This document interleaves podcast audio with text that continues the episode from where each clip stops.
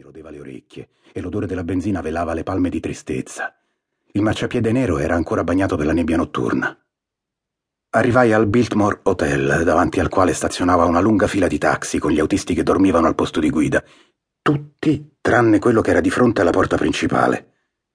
Cominciai a pensare a loro, a chi erano, a cosa sapevano e mi ricordai di quella volta che uno di loro ci aveva allungato un indirizzo a Ross e a me, sogghignando con aria maliziosa, e poi ci aveva portato a Temple Street, di tanti posti che c'erano, dove avevamo trovato solo due bruttone e Ross aveva concluso, mentre io ero rimasto nel salottino a far andare il fonografo, impaurito e solo.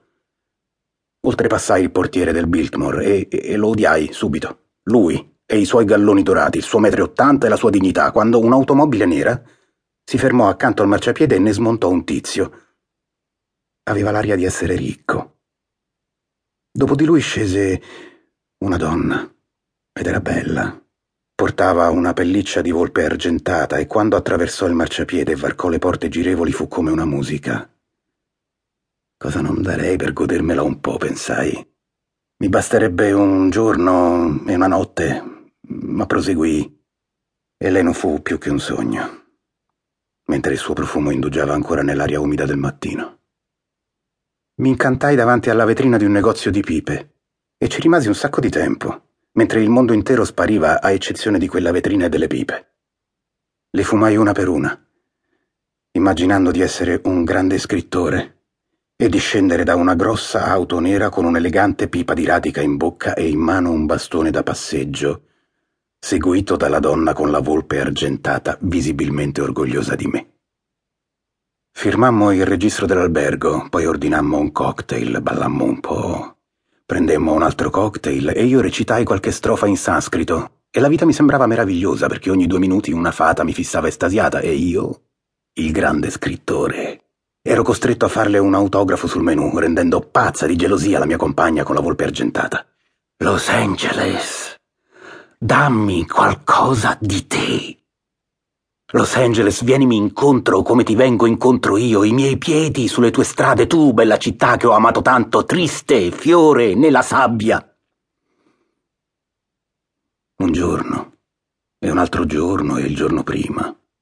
E la biblioteca con i grossi nomi degli scaffali, il vecchio Dreiser, il vecchio Mencken, tutta la banda riunita che andavo a riverire. Salve, Dreiser. Ehi, Mencken. Ciao a tutti, eh. C'è un posto anche per me nel settore della B. B come Bandini. Stringetevi un po'. Fate posto ad Arturo Bandini. Mi sedevo al tavolo e guardavo verso il punto in cui avrebbero messo il mio libro, proprio lì, vicino ad Arnold Bennett. Niente di speciale quell'Arnold Bennett, ma ci sarei stato io a tenere alto l'onore della B. Io, il vecchio Arturo Bandini, uno della banda. A un certo punto arrivò una ragazza e una scia di profumo fluttuò nella sala di lettura. Un ticchettio di tacchi interruppe la monotonia della mia fama. Splendida giornata. Splendido sogno. Ma la padrona, la mia padrona di casa con i capelli bianchi, continuava a bersagliarmi di messaggi. Era di mm, Bridgeport, Connecticut.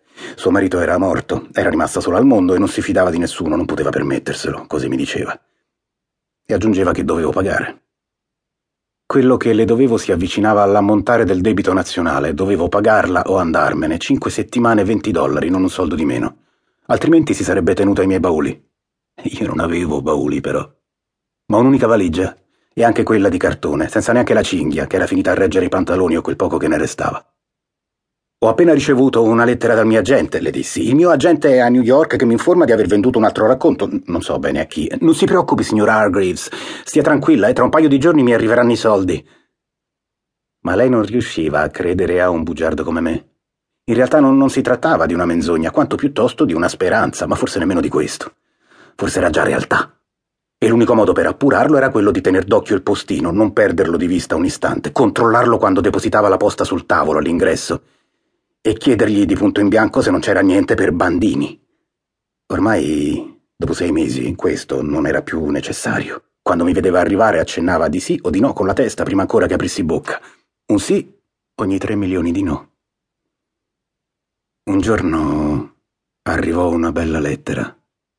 Eh, beh, ricevevo un sacco di lettere, ma questa fu l'unica bella.